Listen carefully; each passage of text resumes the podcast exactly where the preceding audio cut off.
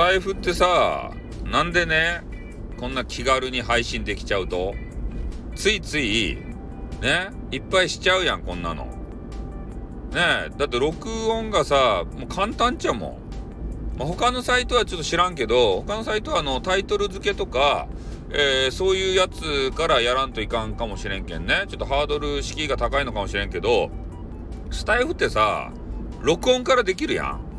だけど、ついね、録音しちゃって、まあ、録音しちゃうっちゃけど、こう、長く話を、ちょ、まあ、尺がね、長くなればなるほど、俺何の話しよったとかいなって、もうね、年がさ、もうお世話になっとるけん、そげな風に思っちゃうわけですよ。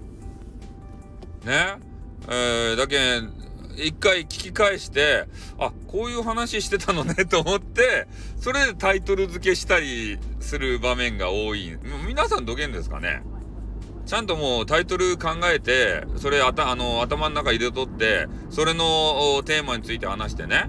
で、それで普通に、まあ、終わった後にタイトルつけたりするんですかね？俺タイトルがね、頭から抜けるんすよね。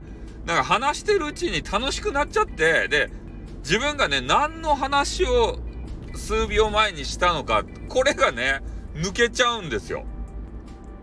うん、だから今話してる話が脱線したとするじゃないですか。で、元に戻るのが困難になっちゃって、で、あ、俺何の話してたんやろかって、そういうことないっすかね。俺多々あるけんね。これやばいっすね。健忘症かな。ねえ、数秒前に話したことを忘れちゃうってね。うん。ねえ、ちょっと怖いわけですけれども、まあでもね、多分そういうことあると思う、思うんですよね。配信やってたらさ。うん。で、まあタイトルもさ、ね、いいタイトルつけたからっつって聞いてもらえるわけじゃないしね。むしろなんかわけわからん変な釣りタイトルみたいなやつ？それの方がさ、聞いてもらえたりもするわけですよ。だからあの、木村丸五郎さんがね、釣りタイトルがうまいとか言うじゃないですか。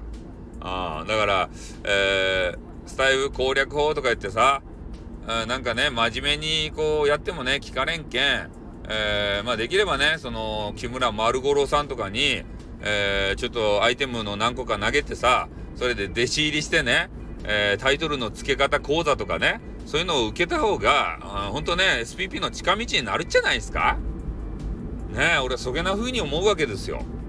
最近特にね。うん。まあ、なので、えー、ね、えー、まあ今もさ、何の話しよったかいなって、何のタイトル つけようかいなってね。そういうのを今、今悩んでる状況。ね。何やったかいなって。こんなんなんすよ。適当なんすよ。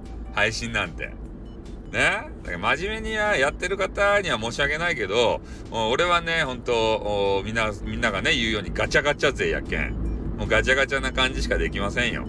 真面目になんてできないよ、配信なんて。おね。はい、ということでこの辺で終わります。あってまたな。